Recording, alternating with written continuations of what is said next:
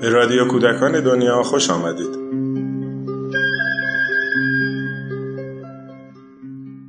سلام.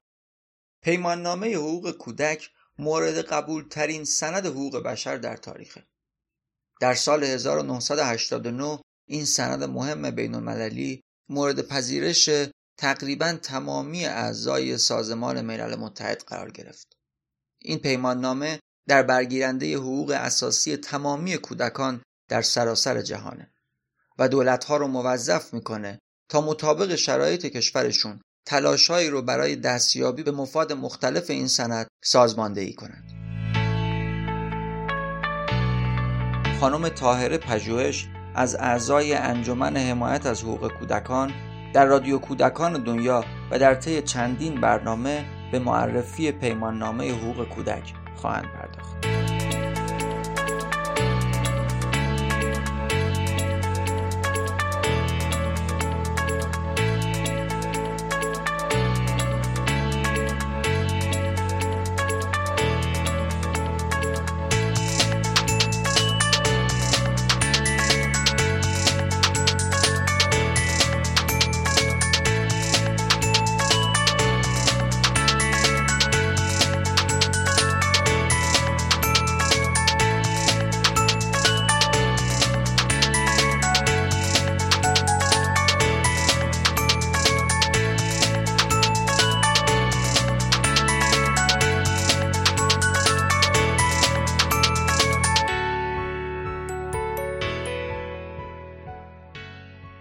سلام حضور همه دوستانی که برنامه آشنایی با حقوق کودک رو پیگیری می‌کنن. این جلسه صحبتمون در مورد ماده 26 و 27 پیماننامه حقوق کودک هست. ماده 26 به تأمین اجتماعی اختصاص داره. برخورداری کودک از تأمین اجتماعی. خود ماده 26 رو براتون می‌خونم بعد در موردش صحبت می‌کنیم.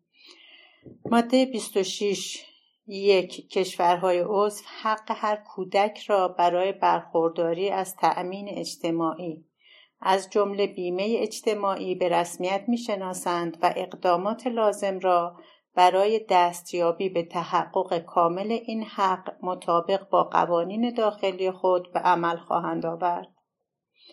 دو مزایای مذکور در موارد مقتضی باید با توجه به امکانات و شرایط کودک و اشخاص مسئول نگهداری از او و نیز سایر ملاحظات مربوط به درخواست مزایا از سوی کودک یا از طرف او اعطا شوند خب اصلا خود تأمین اجتماعی یعنی چی؟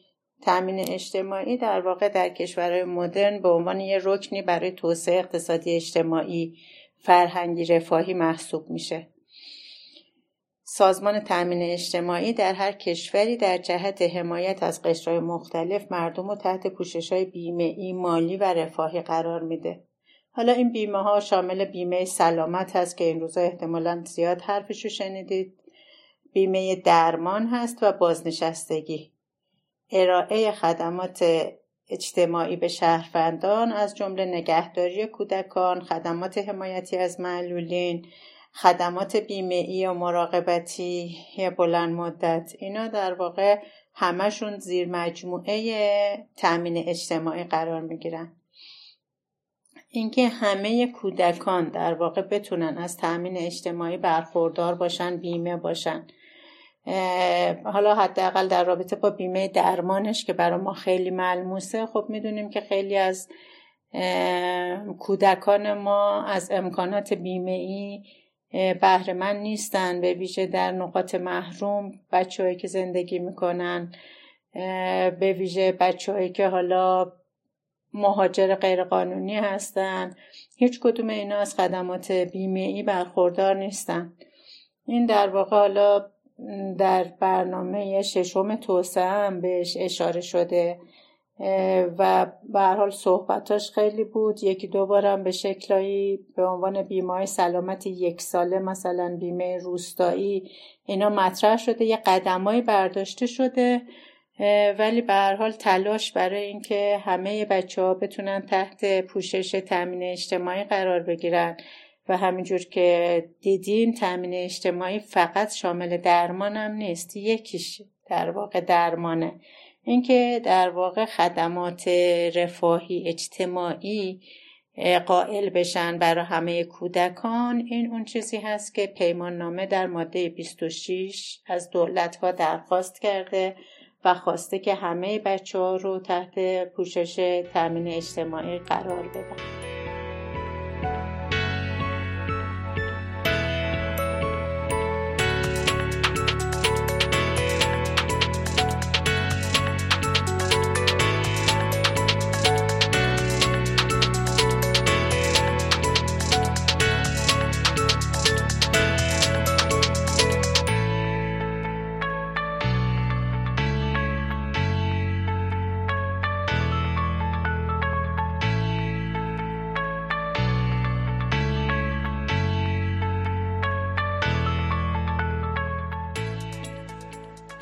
ماده 27 باز ادامه همون برخورداری از بالاترین استاندارد و سطح زندگی در مناسب با هر کشوری که بچه ها درش زندگی می‌کنن هست. اصل ماده 27 رو می‌خونیم. یک کشورهای عضو حق همه کودکان را برای برخورداری از سطح زندگی مناسب برای رشد جسمی، ذهنی، معنوی، اخلاقی و اجتماعی به رسمیت می‌شناسد. در واقع اینجا باز توجه همه رو به اون بخش رشد همه جانبه که در قسمت اول اگر یادتون باشه حق بقا و رشد همه جانبه مطرح می‌کردیم اینجا هم پیمان نامه بهش تاکید داره همه ابعاد رشد رو می‌خواد که کودک ازش برخوردار باشه دو والد یا والدین یا دیگر اشخاص مسئول کودک در حد توان و امکانات مالی خود مسئولیت عمده را در تأمین شرایط زندگی لازم برای رشد کودک بر عهده دارند. حالا شاید مثلا ضروریات زندگی ترجمه بهتری باشه برای ما. ولی به هر حال اینه که اون حد اقل ها همیشه باید برای رشد کودک فراهم بشه. یعنی اول از همه والدین بچه مسئول تأمین هستن. سه کشورهای عضو بر حسب شرایط داخلی و در حد امکانات خود اقدامات مقتضی جهت کمک به والدین و دیگر اشخاص مسئول کودک برای اعمال حق مذکور به عمل خواهند آورد. و در صورت نیاز بویژه در ارتباط با تغذیه و پوشاک، مسکن، کمک های مادی و برنامه های پشتیبانی فراهم خواهند کرد. همینطور که می‌بینیم میگه که اون چیزهای ضروری که برای رشد همه جانبه کودک ضرورت دارد رو اول والدین رو مسئول می‌دونه ولی میگه اگر که والدین توانش رو نداشتن که این امکانات رو فراهم کنن دولت موظف هست که اقدامات لازم رو به عمل بیاره که این امکانات در اختیار خانواده ها قرار بگیره. حالا دربارش صحبت می‌کنیم.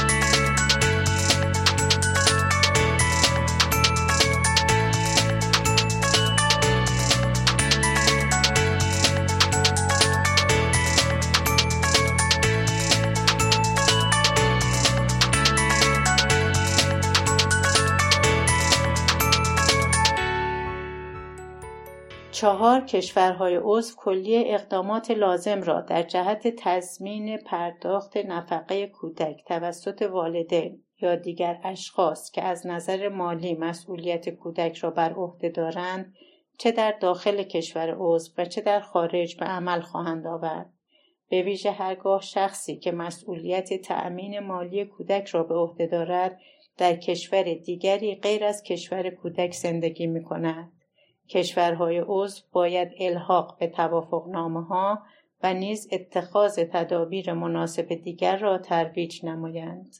خب اینم در رابطه با کودکی است که حالا یا به هر دلیلی یا به علت مهاجرت یا به علت طلاق با خانواده زندگی نمی‌کنه و یه کسی دیگه مسئولیت مالیش رو به عهده می‌گیره میگه دولت موظف نظارت بکنه و تضمین بکنه پیگیری بکنه که آیا این کودک از اون حد از اون استانداردهای زندگی و برخورداری از به حال همین پوشاک مناسب مسکن مناسب تغذیه مناسب برخوردار هست یا نه و بتونه که اینو پیگیری بکنه. از کسی که حمایتگر کودک در یک کشور دیگه است و مسئولیت این تأمین مالی کودک رو به عهده گرفته. پس این هم باز جزو وظایف دولته.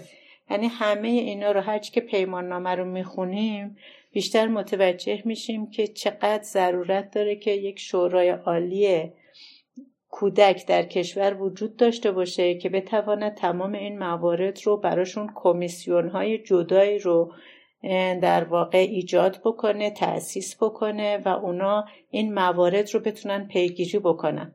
فعلا برای ما در حد آشنایی با این سازوکارها و با این مسائلی است که پیمان نامه مطرح کرده.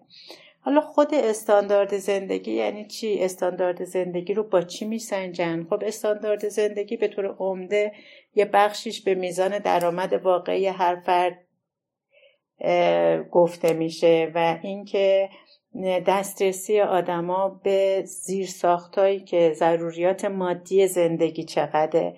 دسترسی ما به خدمات درمانی چقدر دسترسی ما به استانداردهای تحصیلی چقدره. چقدر سهولت دسترسی وجود داره که من بتونم نیازها و خواسته هامو در یه مکان زمان مشخص برآورده بکنم.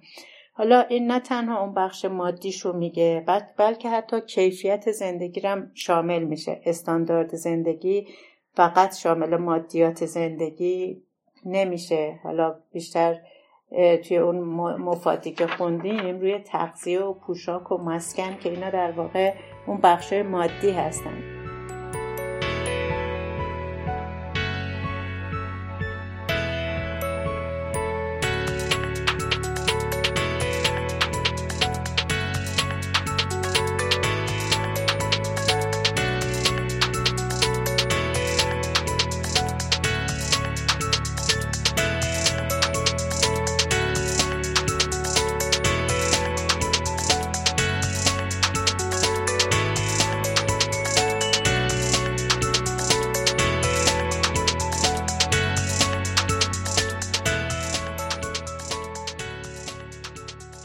بخش در واقع کیفیت زندگی هم زیر مجموعه استاندارد زندگی مطرحه. در واقع استاندارد فقط شامل کمیت نمیشه شامل کیفیت زندگی مردم هم میشه. مثل دسترسی به اوقات فراغت مثل اینکه ما چقدر از امنیت برخورداریم مثل اینکه چقدر ما دسترسی به منابع فرهنگی داریم مثل سینما مثل کتابخونه مثل تئاتر.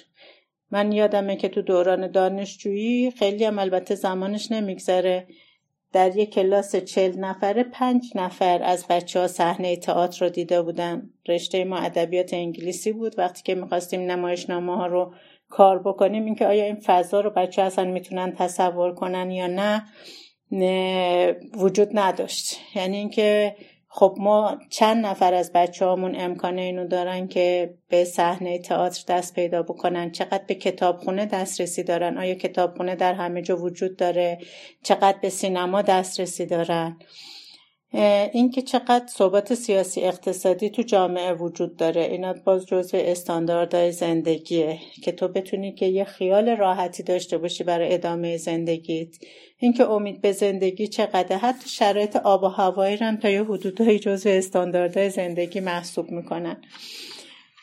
همه اینا در واقع نشون میده که ما باید بتونیم که اون حداقل های لازم رو برای تأمین شرایط زندگی بچه ها داشته باشیم و بعد تصمیم بگیریم که بچه دار بشیم. در واقع اون بخش آموزشیش یه بخشیش به خود والدین همونجور که دیدیم تو ماده 27 مسئولیت عمده رو در تأمین شرایط زندگی خود والدین می‌دونه. یعنی در واقع این بخش هر که دندان دهد نان دهد و اینکه به هر حال روزی رو خدا میرسونه اینا اون بخشای سنتی هست که با این ماده در واقع منافات داره و پیمان نامه از همه می‌خواد که در واقع این مسئولیت رو به عهده بگیرن. حالا در ارتباط با اینکه چقدر دولت ها امکانات لازم رو دارند که کمک بکنن به اشخاص برای اینکه بتونن که اون استانداردهای لازم رو برای رشد بچه هاشون فراهم بکنن. به هر حال با توجه به شکاف طبقاتی و وضعیتی که وجود داره ممکنه که یه خانواده هایی اصلا نتونن دسترسی پیدا بکنن به تأمین اون شرایط لازم برای بچه هاشون اینجا دولت رو موظف کرده که کمک بکنه.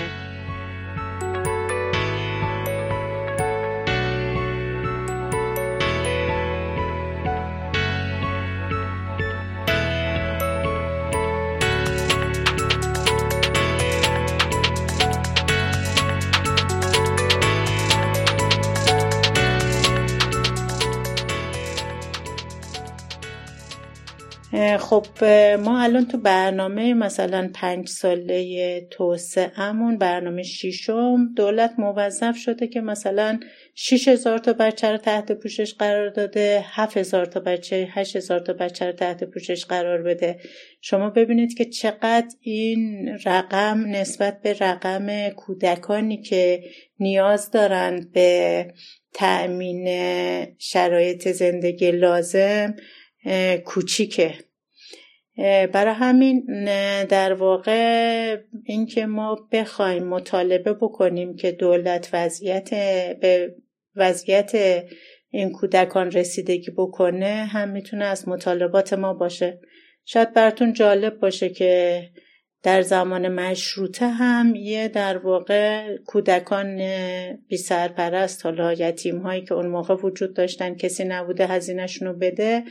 وقتی که زنها با اسلحه وارد مجلس میشن و به مردای نماینده میگن اگر شما نمی‌توانید از مشروطه حمایت کنید ما می‌توانیم ما اومدیم که کمک بکنیم.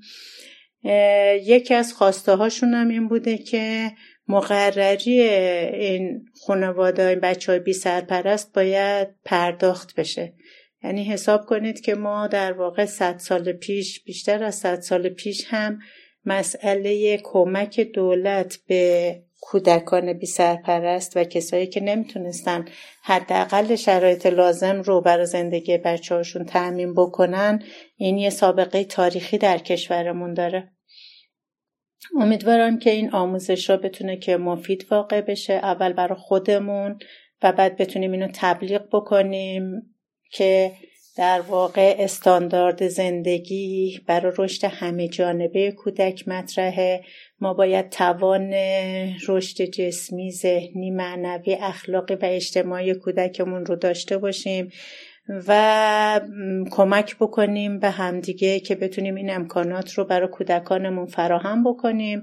و در جایی که این امکانات بر خانواده ها وجود نداره اگر که می توانیم کمک بکنیم اگر نه این مطالبه رو از دولت داشته باشیم که این امکانات رو برای رشد همه جانبه همه کودکان فراهم بکنیم